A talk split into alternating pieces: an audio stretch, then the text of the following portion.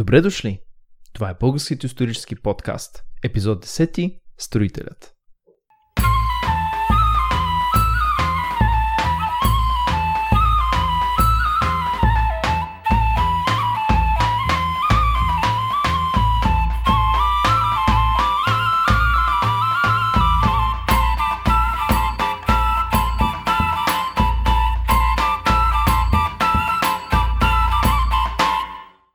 Последния път приключихме с смъртта на Крум през 814 година. Предишните 11 години от неговото управление бяха луди пътувания и внезапната му смърт. Точно когато той подготвя масивната си атака срещу Константинопол, тя бързо приключва. Сега Крум е наследен от сина си, Умуртак, но той е само момче. Разбира се, той не е готов да вземе трона и настъпва кратък вакуум.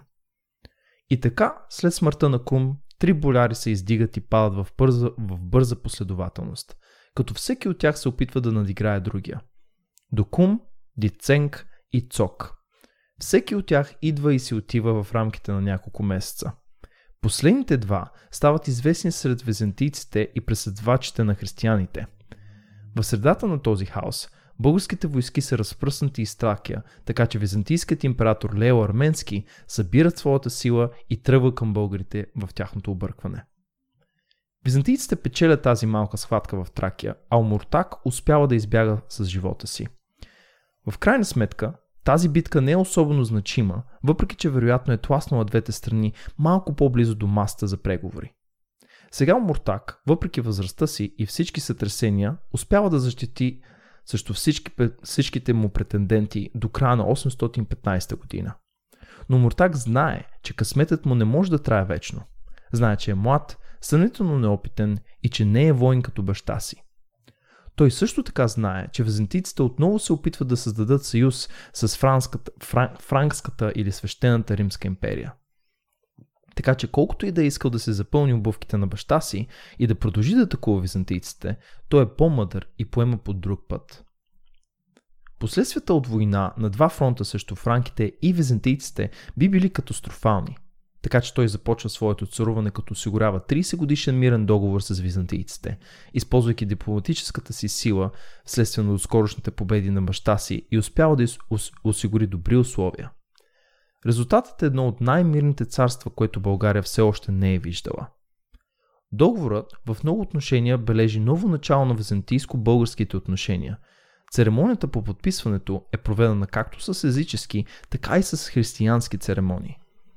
Това е скандално за много византийци, които са възмутени от участието на императора в езическите церемонии, което означава, че българските езически вярвания носят легитимност и са почти наравно с християнството – за съжаление, останали са ни няколко сегмента от договора. Първо, то установява границата между двете държави. Новата граница се простира от, от Бургаския залив до съвременния град Хасково. Тази нова граница състои от реки, понини и отбранителен ров. Това е идеално за Омуртак, тъй като той не се интересува от преместването на границата по-далеч в Тракия – на тази граница българите се, се изкопават огромен ров, а в срещната страна се издига вал, който минава по цялата граница.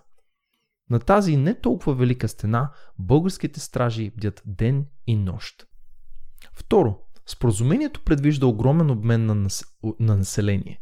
Византийците, заловени през последните няколко десетилетия, са заменени с много славяни, живеещи в Византийската империя, някои от които всъщност никога не са били български субекти. Българите позволяват на византийците да зажат много от разрушените от Крум крепости, след които Ахелой, Девелт, Филипопол и Сердика. Въпреки това, те не са възстановени и остават лесна плячка за по-късно.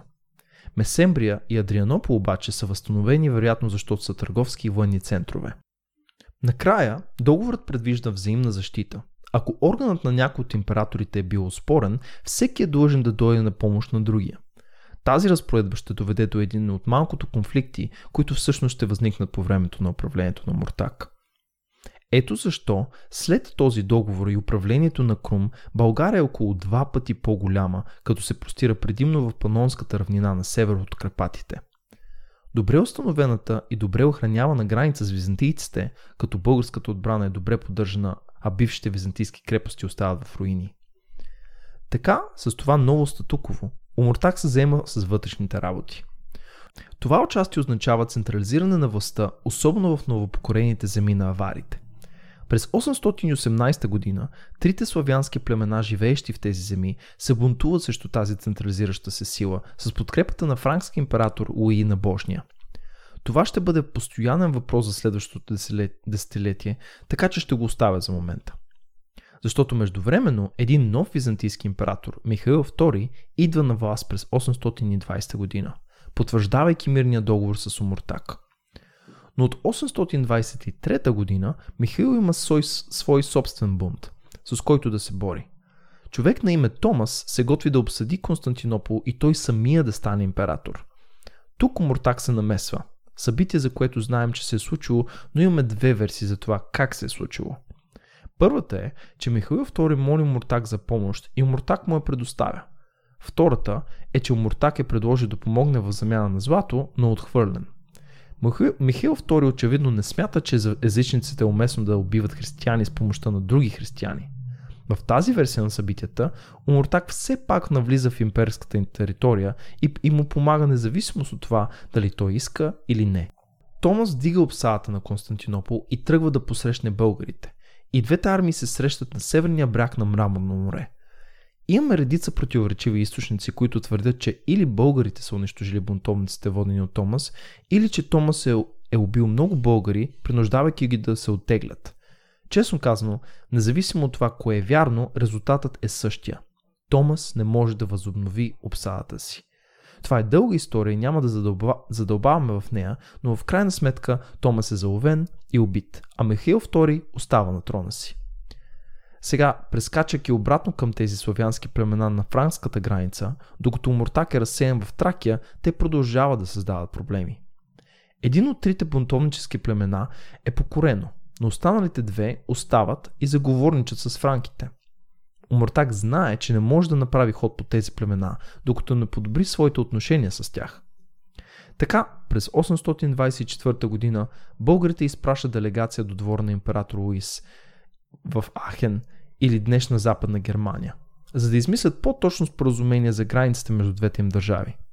Но Луис е предпазлив владетел, затова изчаква първо да получи делегати от бунтовническите славяни – той изпратил българите от дома с едно двусмислено писмо и няколко от неговите чиновници, които имат инструкции да научат повече с това странно място на изток, наречено България. Умортак отново се опитва да изпрати още посланици през 826 година. Този път те настояват Луис да вземе решение за границата. Но Луис, нерешителен както винаги, твърде, твърди, че е чул слух, че Умортак всъщност е мъртъв. Затова той със сигурност не може да съгласи с нищо и трябва да изпрати доносници обратно в България, за да се увери в това. Умуртак обикновено е мирен човек в сравнение с повечето канове, особено баща му, но търпението му тук вече се изчерпва. През 827 година той завладява фран... франкския съюзник Харватия, като изпраща кораби нагоре по реките Драва и Дунав. Славяните по тези реки се предават на българското управление, когато франките се отдръпват от шока, предизвикан от незапността на нападението. За кратко време франкският управител на региона е уволнен. Император Луис навлиза, но без никакъв реален успех. Много по-трудно е за Луи да проектира своята сила на Балканите, отколкото за Омуртак. Този конфликт ще продължи с години, с много по-голям успех за българите, отколкото за франките, и приключва чак след смъртта на Омуртак. Съответно ще трябва да изчакаме до после за резултата му. И все пак, удивително е, че две държави, основани от една страна в Ахен, където се срещат съвременните граници на Германия, Белгия и Холандия, и от друга страна Плиска в източна България, водят толкова дълъг конфликт. Днес с кола ще ви отнеме толкова време за да карате между тези две места, колкото ще да пътувате от Плиска до Дамаск, Сирия. Добре, сега може би в този момент се чуете защо на Земята този епизод има думите мир или строител в заглавието. Е, въпреки това, което сте чули, царуването на Муртак е относително спокойно и със сигурност е имало експлозия на строителство.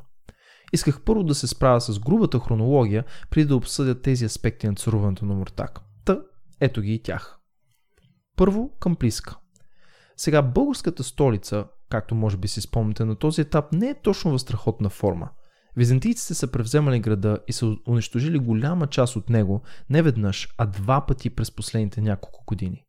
така че било логично Умуртак да поеме възстановяването му. Наскоро българите се бяха здобили с няколко велики византийски инженери, така че сега е времето. Ще оставя Рънсман да опише умуртакското строителство. Цитирам. Големият четириъгълнен лагер 2 мили на 4, обграден с груб вал и пробит с 11 врати, вероятно датира от ранните години на българското управление. Но градът е бил унищожен два пъти от императора по време на войните с Крум.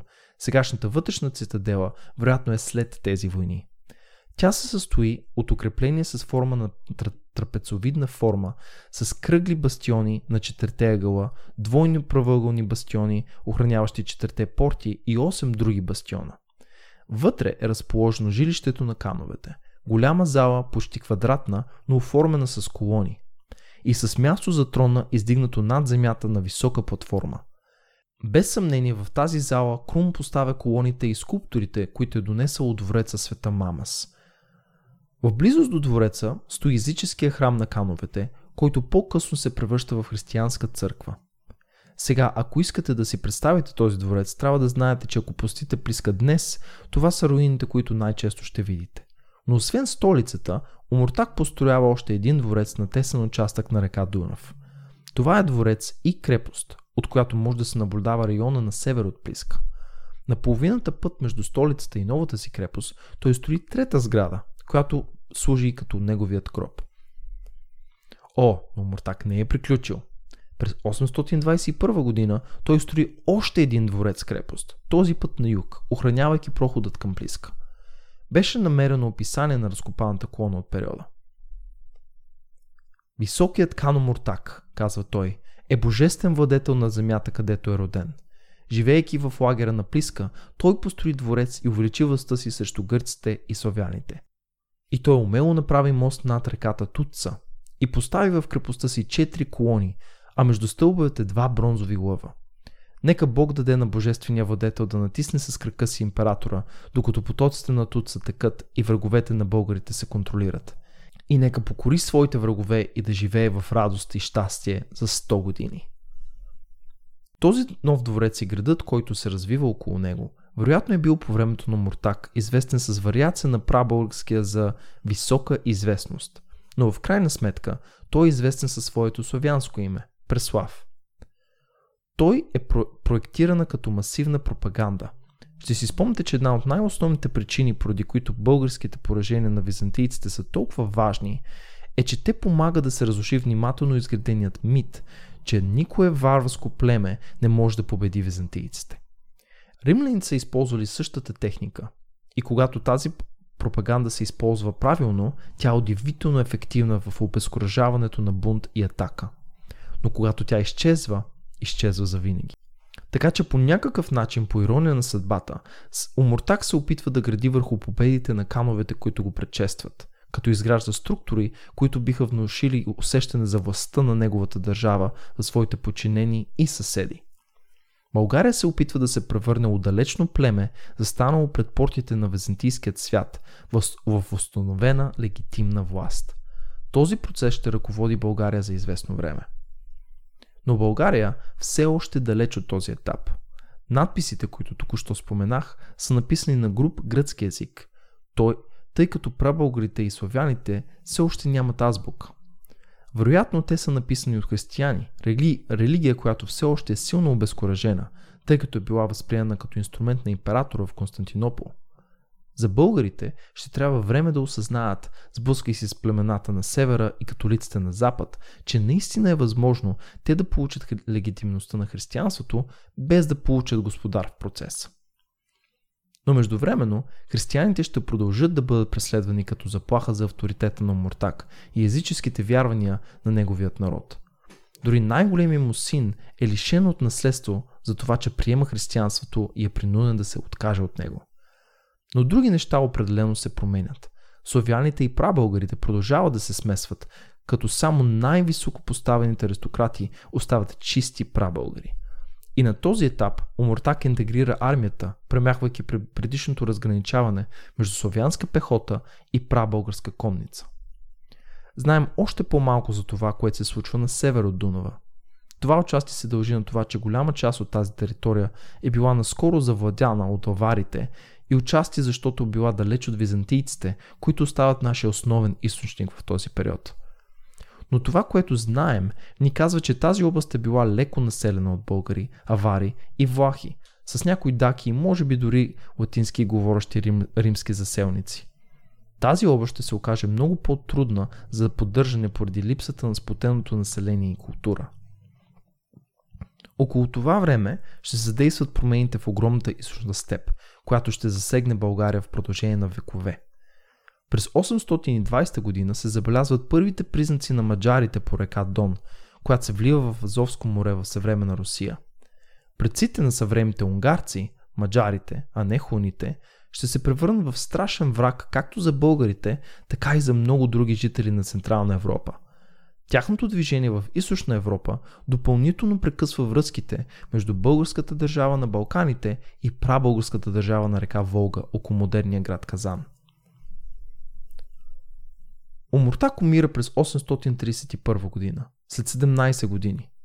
Както видяхме, тези години са сравнително спокойни, като ги сравним с предишните десетилетия. Но много по-важното е, че те са проспериращи. Стабилизирането на отношенията с византийците означава по-голяма търговия и мир за всички. Строителството на Мортак на няколко нови дворци, крепости и градове показва, че той трябва да има пари за да ги направи. Както споменах, в този смисъл царуването на Мортак отбелязва още една стъпка по пътя на България към легитимност на Европа. Унсман го казва добре. Цитирам. Той е показва на света, на Запада и на Изтока, че България сега трябва да бъде преброена сред големите сили на Европа. Следващият път ще видим династична криза, като брат се бори с брат над религия и трона. Подновена война с Визандия и експанзия в Македония. И в крайна сметка на влизането на човек, който ще промени за винаги българската история – Борис I. Музиката е написана от Еди Рейвън. Епизодът е написан от Ерик Холзи и преведен от мен, Георги Колев. Помогнете ни да разпространим българската история, като ни харесате във Facebook, оставяйки ни рейтинг на iTunes или като ни подкрепите в Patreon. Посетете и сайта ни на bghistorypodcast.com, където винаги може да намерите интересен материал, снимки и карти. До следващия път успех или на английски Good luck!